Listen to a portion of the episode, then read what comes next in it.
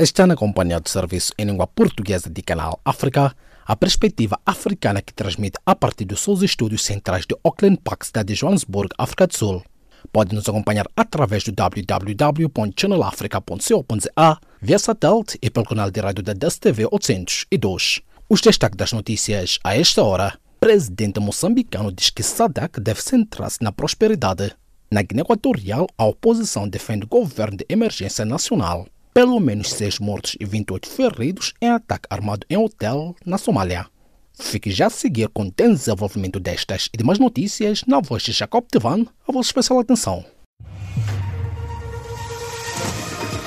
SABC News, independent and impartial. From an African perspective. Prezado ouvinte, seja bem-vindo à página das notícias de política de Canal África. O presidente moçambicano Felipe Nunes defendeu esta segunda-feira em Maputo de prosperidade e bem-estar para os povos da Comunidade de Desenvolvimento da África Austral SADC, assinalando que a organização deve manter o foco mesmo perante dificuldades.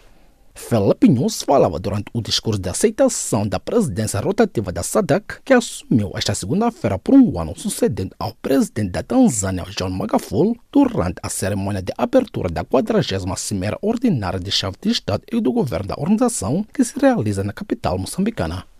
O governo moçambicano vai distribuir 16 mil redes mosquiteiras no âmbito de uma campanha lançada esta segunda-feira para arrecadar fundos de reforço às estratégias de combate contra a malária.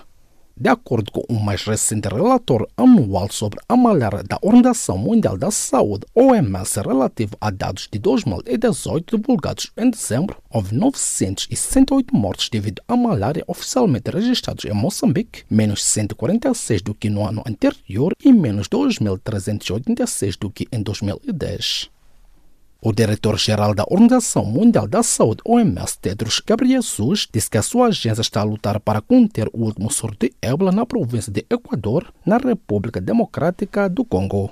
Segundo o responsável da OMS, embora a propagação geográfica da epidemia seja vasta, com muitas áreas acessíveis apenas por helicóptero ou barco, 100 funcionários da OMS estão a trabalhar com o Ministério da Saúde, organizações não governamentais e outros parceiros para erradicar a infecção. O principal partido da oposição equado-guineense, a Convergência para a Democracia Social CPDS, defendeu esta segunda-feira a criação do novo governo de emergência no segmento executivo liderado por Francisco Pascoal Obama Assue. Opian, que tinha liderado o país desde 1979, quando derrubou o seu tio Francisco Macias num golpe de Estado, é o presidente em funções há mais tempo em todo o mundo. Milícias jihadistas Shabab atacaram domingo último o hotel Elite na costa de Mogadishu, resultando em 16 mortos e 13 feridos. Frequentado por altos funcionários do país, no momento do ataque, o hotel albergava 250 personalidades, entre civis, responsáveis políticos e deputados, que foram evacuados, explicou o responsável da polícia que disse haver entre mortos Abdirazak Abdi, alto funcionário do Ministério da Informação. A Igreja Universal do Reino de Deus em Angola indicou que poderá ir ao tribunal para recuperar as catedrais que foram confiscadas pelas autoridades angolanas na sexta-feira passada. E lembra que na última sexta-feira, a Procuradoria-Geral da República PGR angolana apreendeu sete templos da Igreja Universal de Reino de Deus em Luanda pela alegada prática de crimes de associação criminosa, fraude fiscal, exportação ilícita de capitais. O número de mortes por Covid-19 em África é esta segunda-feira 25.618, mais 281 desde domingo último, no universo de 1.118.814 infectados no continente, cujas regiões austral e do norte são as mais afetadas, segundo dados oficiais. Entre os países africanos lusófonos, Cabo Verde lidera em número de casos, com 3.179 casos e 35 mortos, seguindo-se Moçambique, com 2.855 casos e 19 mortos, Guiné-Bissau, com 2.117 casos e 33 mortos, Angola, 1.906 infectados e 88 mortos, e São Tomé e Príncipe, 885 casos e 15 mortos. E desta, despedimos de mais uma edição da página das notícias de política do Serviço em língua portuguesa de Canal África.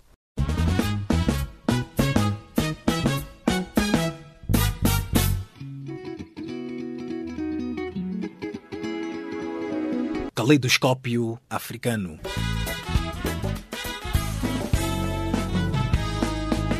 O som da África para o mundo.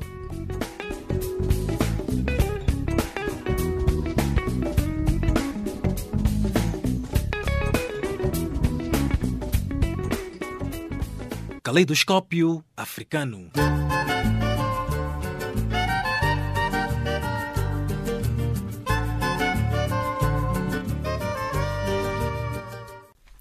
Passamos à página das atualidades do Serviço de Língua Portuguesa do Canal África. Moçambique assumiu a partir desta segunda-feira, por um ano, a presidência da Comunidade de Desenvolvimento da África Austral, SADC, que ainda neste dia assinala 40 anos da criação na Zâmbia, como conferência e 28 anos de sua formação na Namíbia para a atual organização. Ivone Paulo reporta. Um dos momentos marcantes do evento que decorre na capital moçambicana Maputo, inserido na 40 Cimeira da SADEC, foi a assunção da presidência rotativa por Moçambique, sucedendo a Tanzânia. A 40 Cimeira da SADEC decorre de forma virtual por causa das limitações impostas pela pandemia do novo coronavírus. O presidente da República, Filipe Nyusi, nas suas primeiras palavras como presidente em exercício da organização regional, reconheceu que há múltiplos desafios que se apresentam para os países da região na atualidade. Permita-me antes juntar-me aos que me antecederam, rendendo homenagem àqueles que por esta região muito fizeram e nos deixaram. Nós aqui em Moçambique temos a memória, o presidente Mkapa esteve durante a nossa investidura em janeiro. A todos os concidadãos da região da SADEC, endereço as mais calorosas saudações em nome dos moçambicanos. As primeiras palavras de boas-vindas a esta nossa casa são virtuais. Em nome dos moçambicanos, agradeço pela honra e confiança depositada no nosso país de acolher a Cimeira e assumir a presidência rotativa da Comunidade para o Desenvolvimento da África Austral, SADEC, o que nos enche de orgulho e alegria.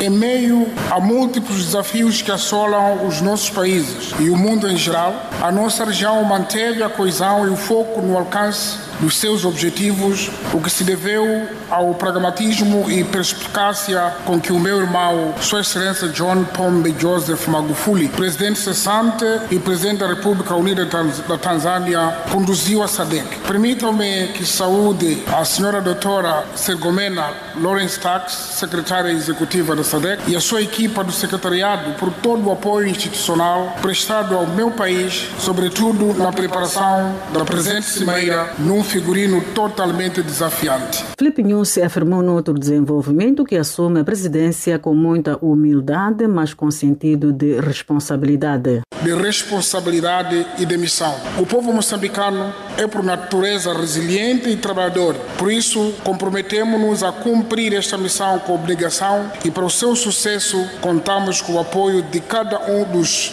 Estados-membros. Trabalharemos muito próximo com os chefes de Estado e de Governo e os da dupla Troika, com os quais sempre manteremos consultas a partir de já. É meu dever manifestar em nome do povo e do Governo da República de Moçambique o nosso apreço e saudação especial aos fundadores da nossa organização que, com a sua inteligência e extraordinária visão, contribuíram para a nossa libertação política e econômica. Hoje, numa realidade, as etapas desse desenvolvimento são bem plasmadas na nossa bússola, que é o Plano Estratégico Indicativo de Desenvolvimento Regional. Estamos confiantes de que o conjunto de decisões que sairão desta cimeira impulsionarão a nossa organização para novos patamares no futuro partilhado de prosperidade e bem-estar pelo qual o povo, os nossos povos sempre lutaram. Entretanto, os antigos estadistas moçambicanos Armando Guebuza e Joaquim Chissano esperam que nesta cimeira se encontrem caminhos para se vencer a insegurança que graça a região, assim como a Covid-19. Eu espero que eh, se analisam, analisem eh, com a seriedade necessária e habitual, mas com mais resultados desta vez a situação de insegurança que ocorre no nosso continente. Praticamente em todo lado há guerras, há guerrinhas, há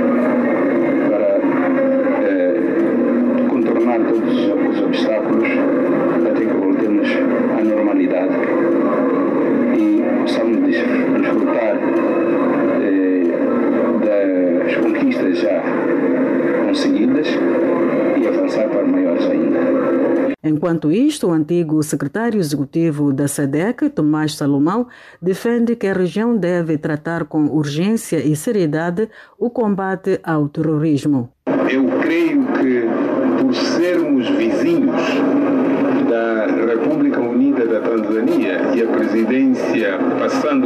Tanzânia para Moçambique, é preciso que se encontre uma forma em que os países possam assumir responsabilidades coletivas no combate ao terrorismo.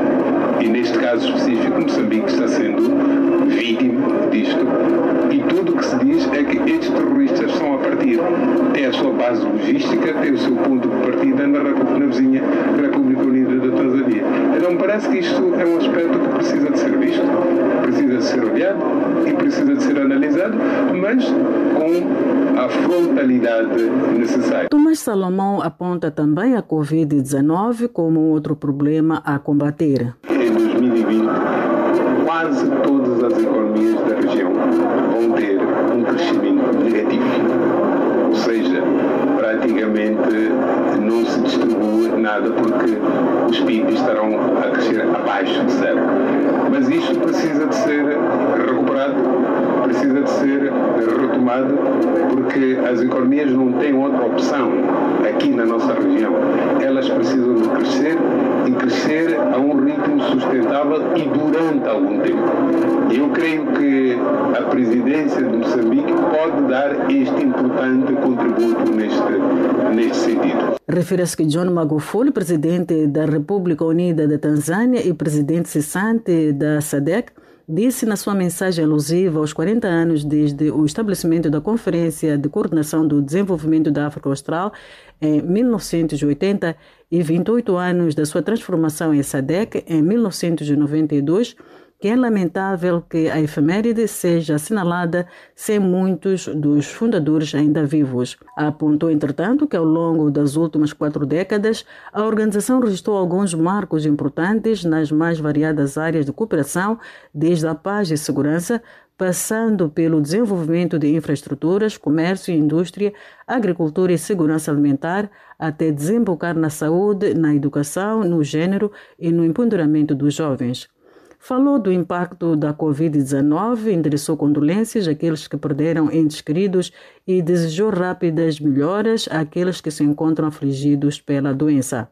Da Beira, no centro de Moçambique, Von Paulo, para Canal África.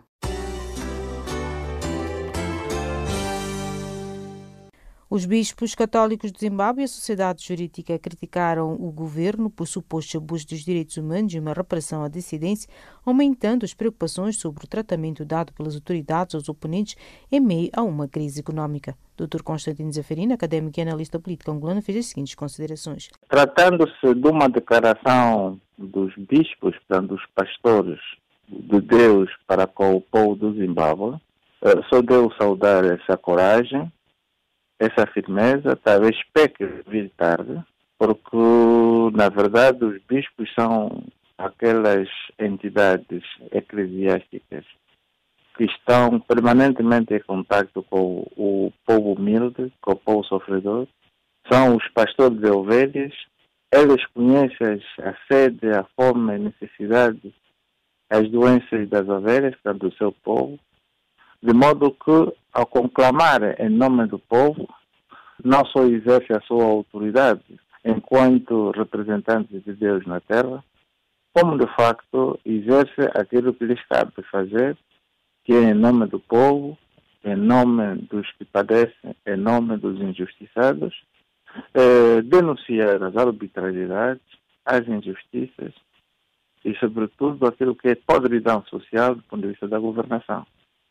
O, o Zimbábue, de facto, a era Mugabe parece ser, ter a continuidade no atual presidente Mugabe, de modo que tudo que é notícia para o Zimbábue tem estado a aparecer pelas piores razões. Temos estado a acompanhar, de facto, violências gratuitas, violação exacerbada dos direitos humanos. Pior que isso, perseguição atroz, sem quartel, aqueles que são opositores ao regime do partido do Mugabe e o seu quase o seu seguidor. Portanto, temos que, é, de facto, encorajar os, os bispos do Zimbábue e pedir a Deus que, de facto, seja esse, esse clamor dos bispos seja ouvido e esses dirigentes possam, de facto, pôr mão na consciência e resolver os problemas candentes do Zimbábue. Sim, sim, doutora. Tal como o seu sucessor, este, o presidente Mnangagwa, acusa o Ocidente de financiar a oposição para destabilizar o país, mas a população reclama sobre a vida, uma vez que a crise econômica está cada vez pior. Bom, esta tem sido, de facto, a canção de todos os ditadores e de tanto tocar, o disco rasgado, de tanto tocar, já praticamente ninguém ouve, ninguém atende. É um alibi apenas, é apenas para se desculpar de uma realidade concreta. A verdade é que o Zimbábue está a passar por uma fome jamais vista, por uma miséria eh, vergonhosa, por um país que, sob colonização, eh, portanto, inglesa e depois sob a administração de Ian Smith, era um país próspero do ponto de vista da produção agrícola, do ponto de vista mesmo da saúde, e hoje, de facto, a economia do Zimbábue está completamente operada, a de rastros. O Zimbábue hoje é um país que envergonha não só a região da SADC, mas o continente africano e o mundo exatamente porque o partido ZANU-PF e seus dirigentes são incompetentes, são corruptos e não têm soluções para os problemas do povo. Parece não ser natos do próprio Zimbábue. Portanto, o Zimbábue só tem, os dirigentes do Zimbábue só têm que se esquecer de si próprios. Nada tem que invocar a questão do Ocidente, porque eles é que dilapidaram os recursos eh, econômicos do país, o povo passa fome, eles estão, de facto, eh, insensíveis aos problemas da população, então não há de se invocar o Ocidente para população. Sabemos que este país da África Austral está mergulhado há mais de uma década numa crise económica marcada por uma hiperinflação. Como é que este país pode sair desta situação? Bom, saídas há variadíssimas. Sabe que para além da vontade política, também depende do homem. É a capacidade cerebral do homem. São, são as energias dos homens do Zimbábue que têm de ter essa capacidade de mudar o curso dos acontecimentos. O Zimbábue, como eu disse, precisa de um novo ente político capaz de reposicionar aquilo que é o presente e o futuro do país. Precisa de novos atores políticos não corruptos, precisa de uma democracia verdadeira, participativa, que possa de facto gerir o país nos, dentro daquilo que são a lógica da boa governação, da transparência.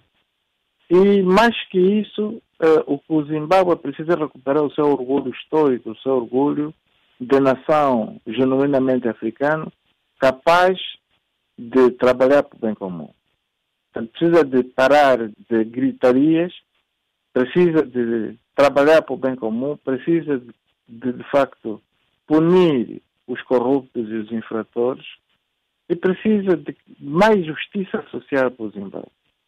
Portanto, o Zimbábue pode recuperar o seu país se quiser, desde que os zimbabuanos tenham a coragem de correr com os corruptos que estão no poder. Portanto, o problema está naqueles que estão no poder hoje. O, a prosperidade dos povos depende da classe política que está no poder. E essa classe política, não só no Zimbábue, mas na África, na sua maioria, tem demonstrado ser incompetente, ser um grupo de indivíduos que não tem visão sobre o país e sobre o futuro e, de facto, tem estado a levar os povos da África Austral para uma catástrofe que, de facto, se vislumbra sem precedentes. É assim um pouco por toda a parte da África Austral. Portanto, há um desemprego galopante, não há recursos financeiros nos seus países, eh, não há produção agrícola, não há incentivos, não há trabalho. Portanto, é um, são países semi-mortos do ponto de vista daquilo que é atividade econômica. E isso tudo por culpa de quem dirige. Portanto, a responsabilidade deve ser sacada aos dirigentes e não aos estrangeiros. Portanto, essa é os dirigentes do Zimbábue, a quem se deve responsabilizar todos os males que assolam aquele país. Palavras do Dr. Constantino Zaferino, académico e analista político angolano, falando ao Canal África a partir da capital angolana, Luanda. O principal partido de oposição na Guiné Equatorial, a Convergência para a Democracia Social, CPDS, defendeu nesta segunda-feira a criação de um governo de emergência no seguimento do executivo liderado por Francisco Pascoal Obama Assue. A CPDS recomenda ao chefe de Estado e do Governo a formação de um executivo de emergência composto por representantes de todos os partidos políticos, tanto internos como exilados, capaz de empreender as reformas políticas e legislativas, assim como a gestão económica e administrativa necessárias para a construção de um Estado de Direito na Guiné Equatorial, esse numa nota de imprensa divulgada pelo partido. O governo da Guiné Equatorial, liderado pelo primeiro-ministro Francisco Pascoal Obama Assui, apresentou a sua demissão em bloco na semana passada, segundo o porta-voz do Executivo, o ministro da Comunicação e porta-voz do governo em funções, Eugênio Nzé Obianga, que explicou que durante a reunião o primeiro-ministro informou o presidente Teodoro Bianchi que os membros do governo punham os cargos à disposição para que o chefe de Estado e presidente do Conselho de Ministros tenha liberdade para dirigir melhor a próxima fase de desenvolvimento no país. O Presidente da República lamentou que o governo demissionário não tenha cumprido os objetivos programáticos, o que provocou uma situação de crise que exige medidas urgentes, segundo disse então o porta-voz. Para além de um governo composto por vários partidos, a CPDS defende ainda o início com caráter de urgência de um processo de diálogo político entre o regime e todas as forças políticas e sociais do país, sem qualquer discriminação e com mediação internacional que conduza a uma verdadeira transição política para a democracia sem traumas. Na nota, a CPDS salienta a situação econômica, política e social desastrosa, caracterizada por uma aguda crise econômica causada pela corrupção generalizada e repete as críticas de nepotismo e favorecimento do regime a uma elite de familiares e partidários do partido no poder, acusando o presidente de empobrecer a esmagadora maioria da população. O governo de missionário tinha sido nomeado em fevereiro de 2018 e contava com 25 ministros. O primeiro-ministro cessante, responsável pela coordenação administrativa, exercia o cargo desde junho de 2016, quando foi nomeado por Obiang depois de anteriormente ter sido ministro das pastas do Transporte, Juventude, da Economia e do Progresso Social e Saúde. O presidente da Guiné Equatorial, de 78 anos, deverá agora nomear um novo governo. Desde a sua independência da Espanha em 1968, a Guiné Equatorial tem sido considerada pelos grupos de direitos humanos como um dos países mais repressivos do mundo devido a alegações de detenção e tortura de dissidentes e de fraude eleitoral. O Bianga, que tem liderado o país desde 1979, quando derrubou o seu tio Francisco Macias num golpe de Estado, é o presidente em funções há mais tempo em todo o mundo. A Guiné Equatorial integra a comunidade dos países da língua portuguesa CPLP desde 2014.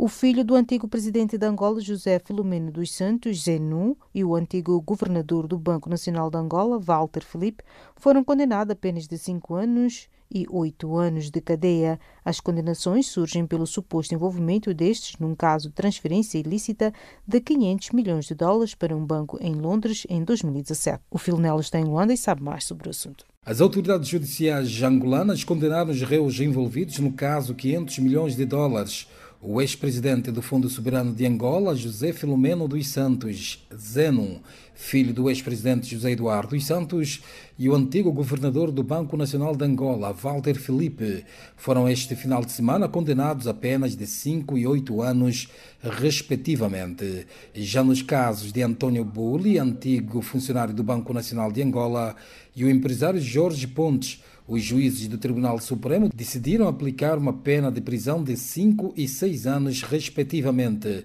Todos os réus foram ainda condenados ao pagamento de uma taxa no valor de 300 mil kwanzas cada. No entanto, o coletivo de juízes, presidido por João Pitra, absolveu os réus das acusações de branqueamento de capitais. Os réus foram ainda condenados a indemnizar o Estado angolano no valor de mais de 8 milhões de dólares e mais de 2 milhões de libras, montante esse que o executivo angolano gastou junto das autoridades em Londres, mediante a ação judicial para reaver os 500 milhões de dólares transferidos ilegalmente do Banco Nacional de Angola para uma conta no Credit Suisse, no Reino Unido. Os advogados dos réus Walter Felipe, José Filomeno dos Santos, Zeno, Antônio Bulli e Jorge Pontes Gaudens recorreram da decisão e o tribunal aceitou.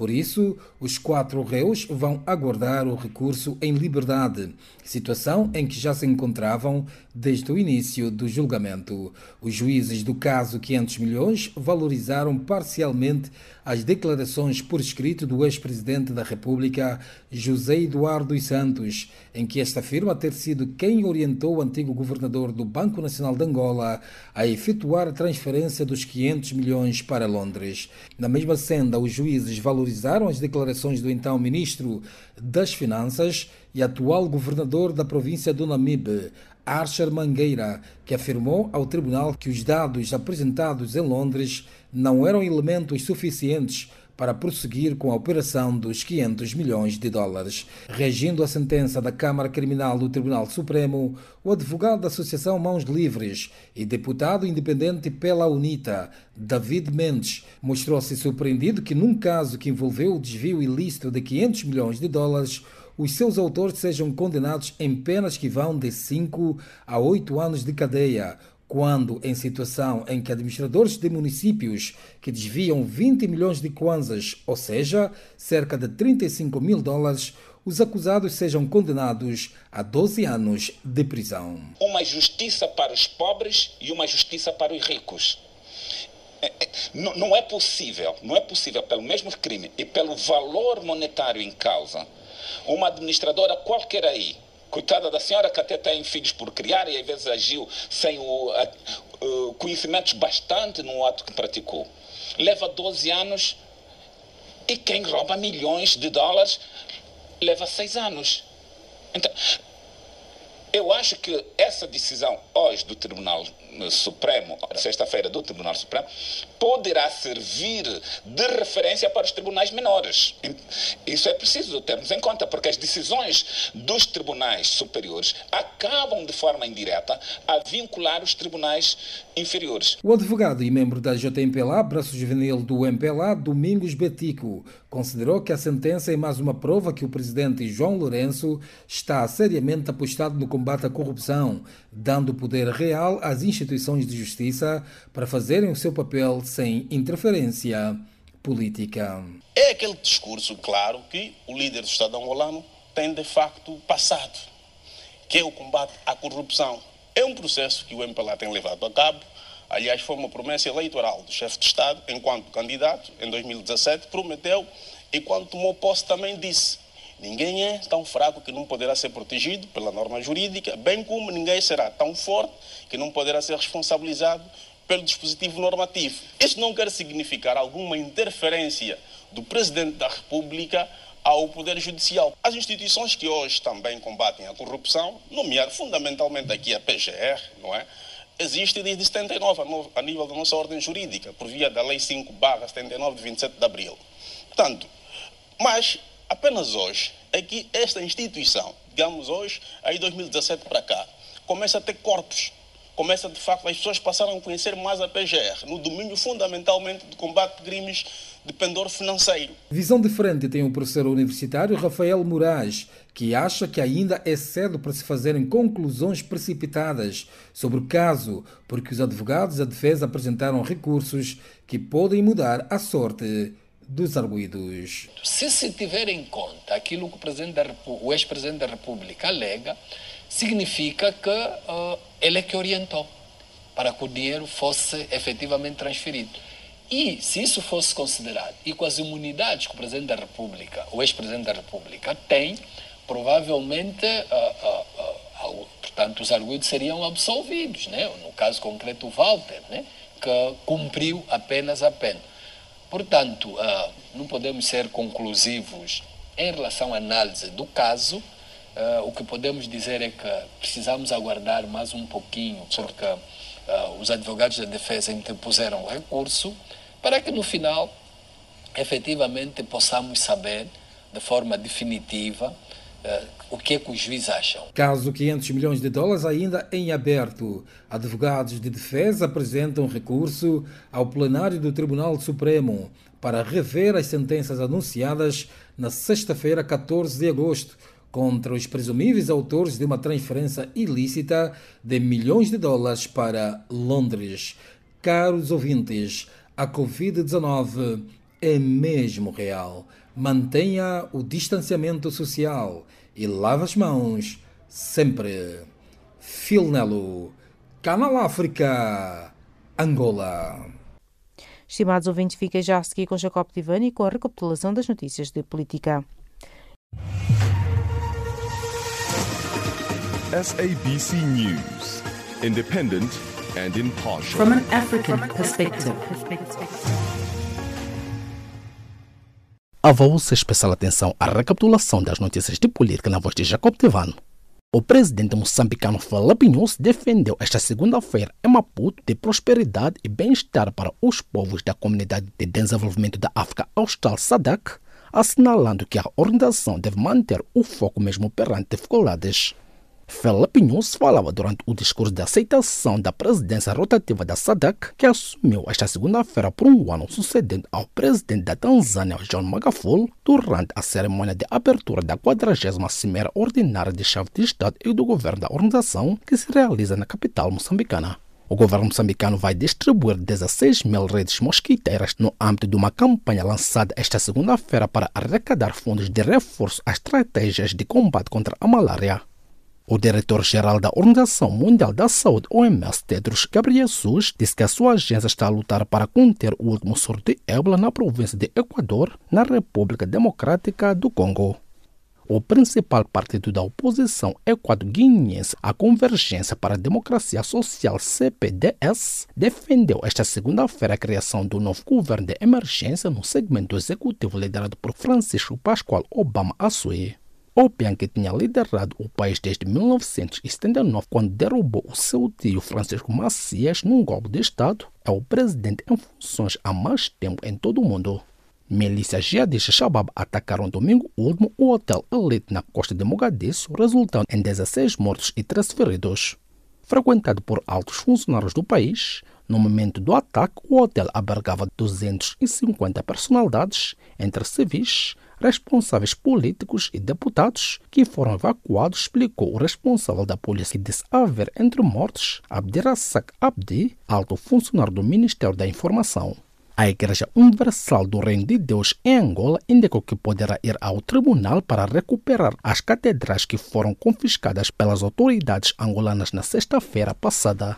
O número de mortes por Covid-19 em África é esta segunda-feira 25.618, mais 281 desde domingo último, no universo de 1.118.814 infectados no continente, cujas regiões austral e do norte são as mais afetadas, segundo dados oficiais. Entre os países africanos lusófonos, Cabo Verde lidera em número de casos com 3.179 casos e 35 mortos, seguindo-se Moçambique, com 2.855 casos e 19 mortos, Guiné-Bissau, com 2.117 casos e 33 mortos, Angola 1.906 infectados e 88 mortos, e São Tomé e Príncipe 885 casos e 15 mortos. Ponto final à recapitulação das notícias de política. Fique já a seguir na voz da Maria Moçam com a continuidade da página de Claudoscópio do Serviço em Língua Portuguesa de Canal África. SABC News, independent and impartial. From an African perspective.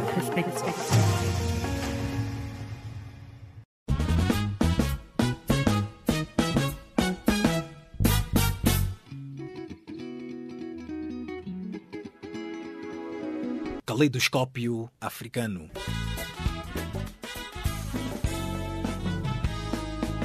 O som da África para o mundo.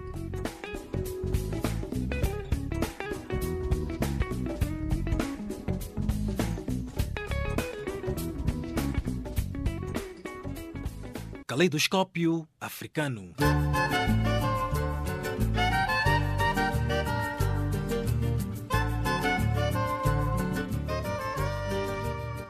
E dando continuidade à página das atualidades do Serviço de Língua Portuguesa de Canal África, o Egito e o Sudão manifestaram otimismo sobre o resultado das negociações com a Etiópia para chegar a um acordo sobre a gestão da polêmica mega barragem construída por Addis Abeba no Nilo Azul. Professor catedrático português José Francisco Pavia teceu a seguinte leitura. Bom, de facto, estamos em presença de uma situação que já vem sido discutida pelos analistas, em que os próximos conflitos no futuro serão muito à volta da água e da posse da água e dos recursos, dos rios, enfim, dos lençóis freáticos. E aqui passa-se exatamente a mesma coisa. O Nilo é um ativo absolutamente fundamental.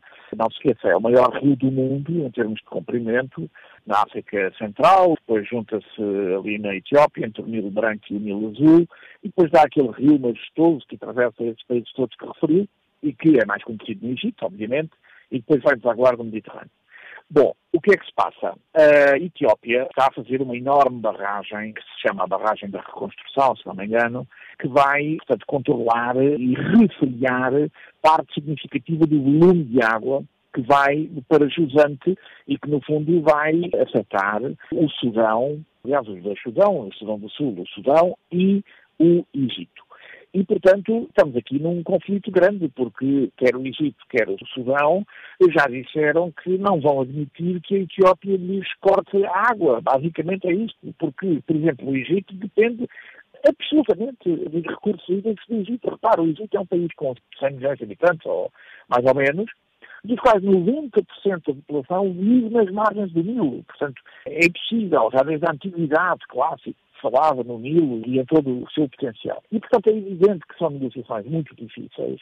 Aparentemente tinha-se avançado há um tempo atrás no sentido de se conseguir chegar a um acordo sobre isso, mas vão ser negociações muito difíceis. E é, portanto, uma situação que eventualmente exigirá, mais uma vez, uma mediação internacional da União Africana, por exemplo, para tentar resolver essa situação. Sim, temos confirmação que esta ronda negocial terá uma mediação conduzida sob a egídia da União Africana. Qual espera ser o resultado? Bom, ainda bem que assim é. Eu espero que se consiga chegar a um consenso, porque, repare, não é só o problema desses três países, que, aliás, repare, dois deles são dos mais populosos de África. Aliás, também engano, será o segundo e o terceiro, porque o primeiro é a Nigéria e depois temos o Egito e a Etiópia, não é? E além do Sudão e dos dois Sudões, aliás, do Sudão e do Sudão do Sul, países também sempre eternamente em conflito e que uma situação como essa irá ainda piorar. Portanto, eu espero que se a um compromisso, a um consenso, a uma plataforma de entendimento, até porque isso pode servir de precedente para outras situações futuras, porque não tenho a menor dúvida que outras situações futuras desse género, de distribuição dos recursos hídricos, irão acontecer cada vez mais, aliás, no futuro. E, portanto, era bom que essa situação se resolvesse de uma forma pacífica, a contento de todas as partes, até para servir de exemplo futuro para outras situações que, de certeza absoluta, irão acontecer, quer no continente africano, quer noutros continentes, mas especialmente no continente africano e nessa zona que está sob stress hídrico e, portanto, obviamente que a água é um recurso absolutamente fundamental.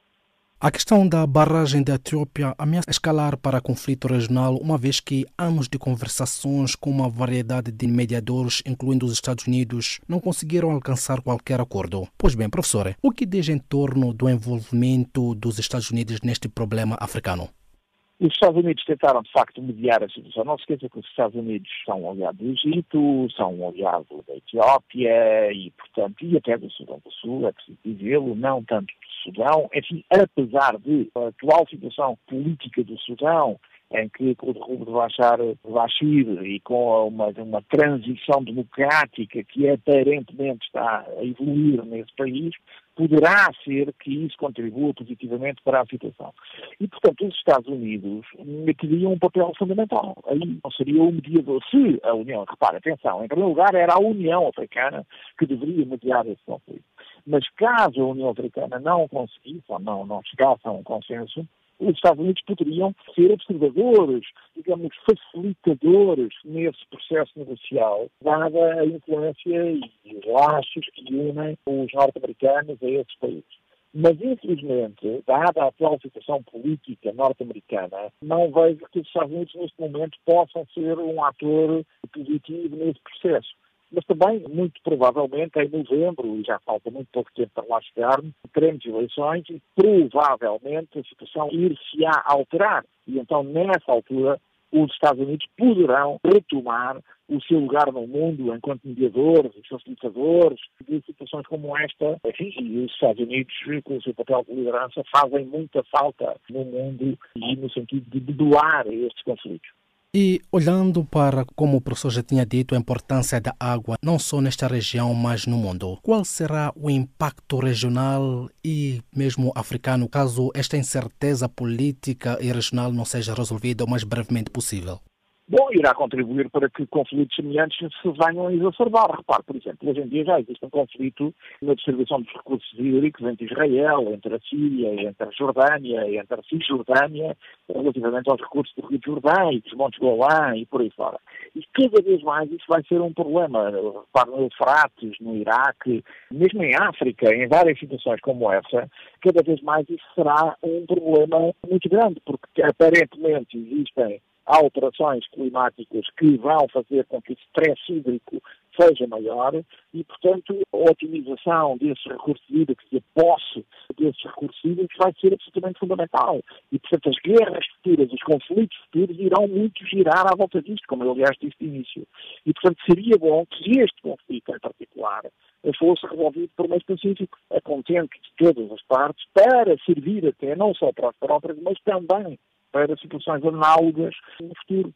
Mas, como disse há bocado, neste momento os Estados Unidos não estão em condições de servir mediador para coisa nenhuma. E, portanto, teremos que esperar até novembro para ver o que é que vai sair dessas eleições e então aí, nessa altura, esperar que, enfim, algo de bom daí saia para que os Estados Unidos possam ter esse papel facilitador no mundo. Se o conflito se arrastar Pois é evidente que podemos chegar a situações muito complicadas de conflito, enfim, em alguns casos ele já existe, como existe no Sudão do Sul, por exemplo, mas pode ser ainda mais exacerbado, tendo em conta a situação política também no Sudão, a própria situação política na Etiópia e no Egito, e portanto tudo isso é enormemente preocupante, tendo em conta ainda por cima que estamos a falar da segunda e da terceira potências em termos populacionais em África.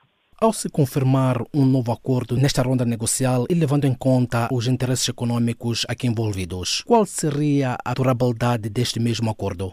Bom, os acordos duram aquilo que as partes quiserem, não é? Portanto, desde que haja garantias e que o acordo seja, digamos, feito, como disse, a contento de todas as partes, o acordo tem, teria condições para durar se as garantias fossem eventualmente aplicadas. Mas eu acho que faz falta, tendo em conta até as experiências anteriores do processo de mediação internacional, faz falta alguém que de alguma maneira exerça um papel de leverage, de pressão sobre as partes para que as obrigue a fazer o acordo e depois as obrigue também a cumprir o acordo, porque senão tenho receio, dada até a instabilidade política da zona, desses países todos que referi, que no dia da manhã, por qualquer motivo, o acordo venha a ser rompido. E, portanto, mais uma vez, faz falta, não é só fazer o acordo, é depois fazer ter alguém com poder, com capacidade de influência suficiente para que o acordo seja cumprido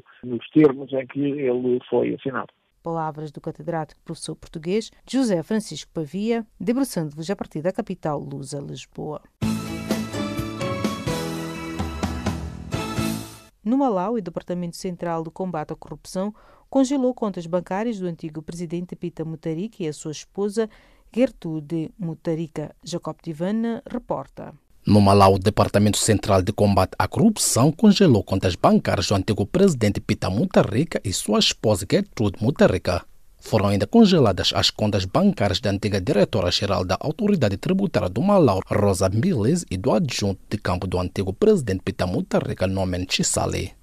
O congelamento das contas bancárias deve-se ao fato de o Departamento Anticorrupção ter descoberto tentativas de esvaziamento das contas dos antigos dirigentes do Malau com a retirada de avultadas somas em dinheiro numa altura em que decorre uma investigação em volta destas figuras. São, no entanto, seis contas congeladas, uma exclusivamente do antigo presidente Pita Mutharika, a segunda é conjunta, tem como titulares Mutharika e esposa, três pertencentes à antiga diretora-geral da autoridade tributária e uma ao ajudante do campo do dirigente estadista do Malawi. As quatro figuras são sob investigação em conexão com a importação de 400 mil sacos de sementes da Zâmbia e do Zimbábue em nome de Pita Mutharika com isenção de impostos. A antiga diretora-geral da Autoridade Tributária do Malau, Rosa Mbeles, juntamente com a ajudante do campo de Pitamutarika, Norman Chisal, antigo chefe das casas de Estado Pitamuquito e um empresário tinham sido detidos e agora em liberdade mediante pagamento de calção. Apesar de Pita Mutarka ter se distanciado publicamente do caso de importação de cimento, a sua figura continua a ser associada ao escândalo. Pita Mutarka já foi interrogado pela Polícia de Investigação Criminal na sua residência particular em Mangoche. Ainda na sede das investigações em torno de escândalos financeiros no Malau, neste último fim de semana foram detidos o diretor executivo do Conselho de Empréstimos e Subsídios para Estudantes do Ensino Superior, Chris Chisson, e outros dois quadros da sua instituição. Entretanto, os três elementos são acusados de crime de corrupção e desvio de fundos de Estado.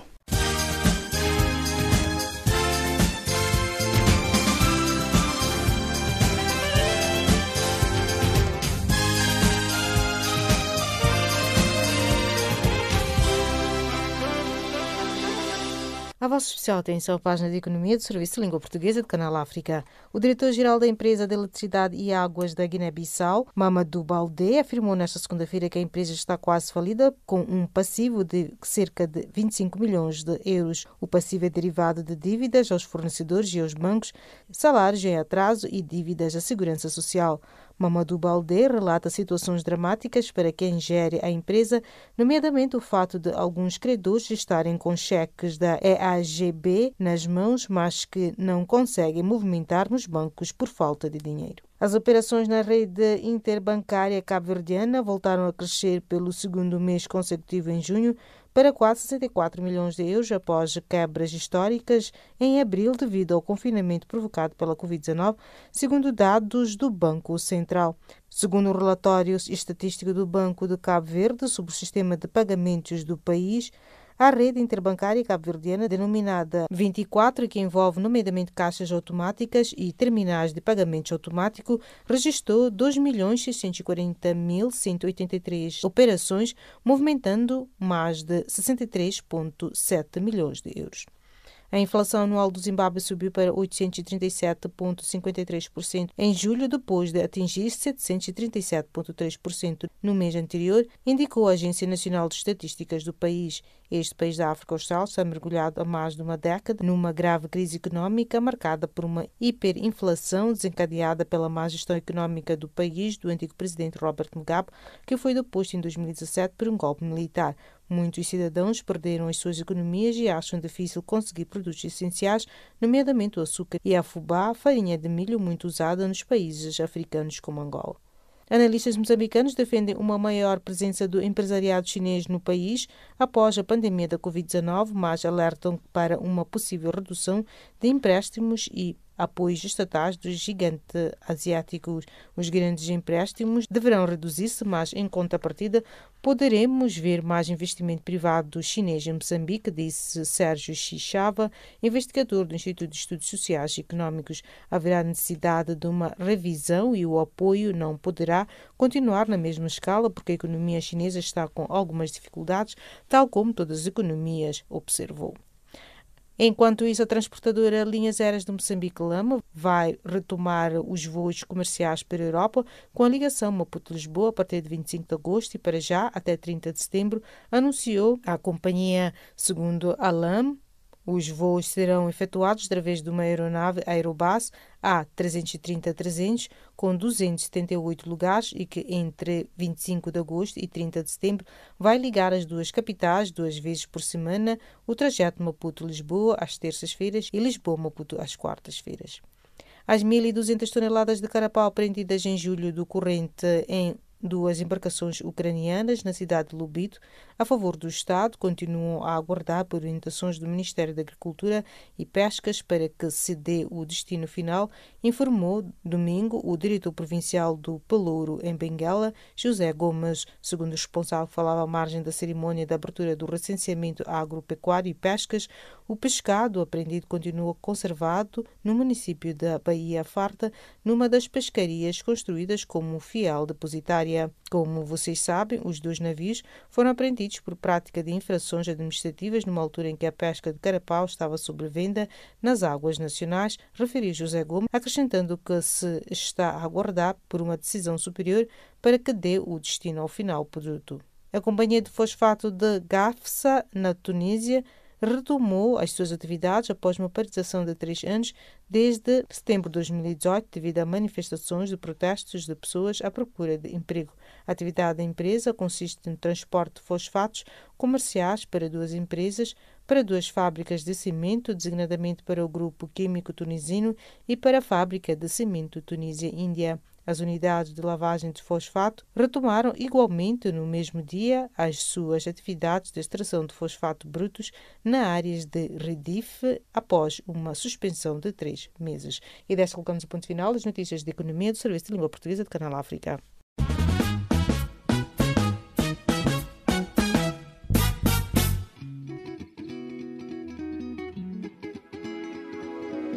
Caleidoscópio africano.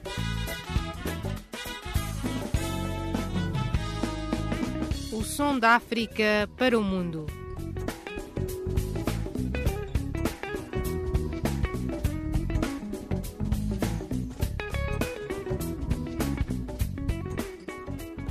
Caleidoscópio africano.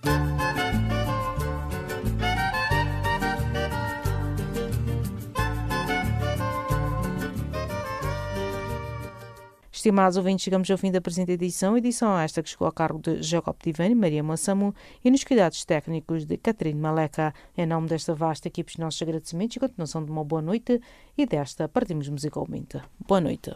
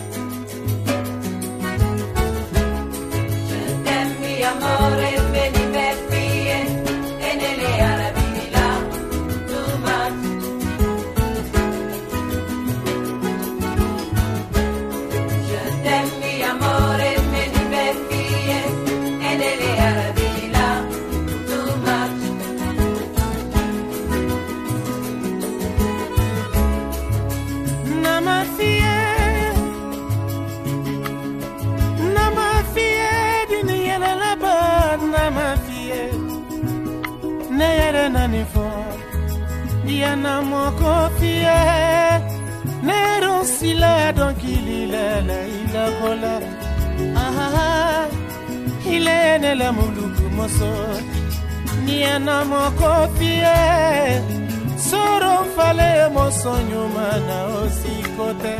Nonono nekona neilelelefe Je t'aime mi amore mi liberti e nelle arabila too much.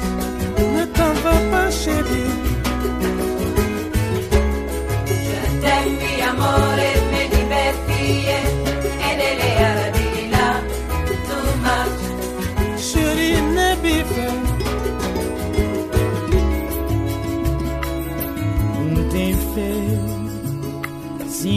tem fé. Não também viver sem medo e confiança. Não era mais risonho. Olhar de nós criança, tá torna brilhar de inocência. E na noite se esgritaiada, temporal talvez também não na brandura e calmaria. Nós amor tá bem descansado, disse luta e resistência para sobreviver nessa tormenta. Na brandura e calmaria, nós amor bem descansado, disse luta e resistência para sobreviver nessa tormenta. mi amore e nelle arabi much Boinha desafio, e demais. je t'aime amore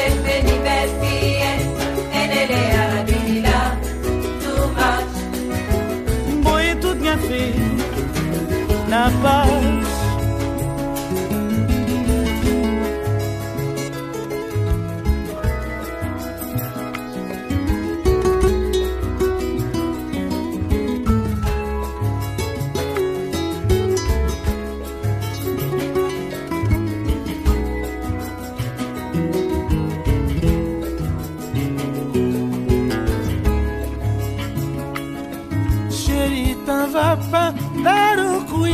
biliko diofanye aha ilenele muluku moso.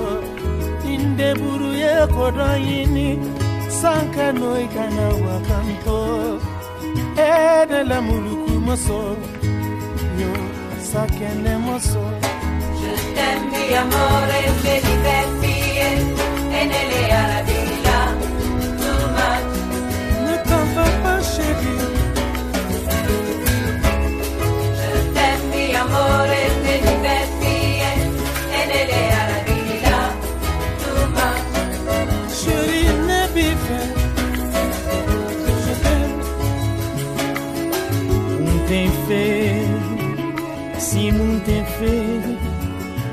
Não também ama sem medo e confiar. Não era mais visão. Olhar de nós criança, tá torna a brilhar de inocência. E na mente se esgritaiada, temporal talvez também não. t'aime mi amore me diverti e nelle arabi là too much Boinha desafio, é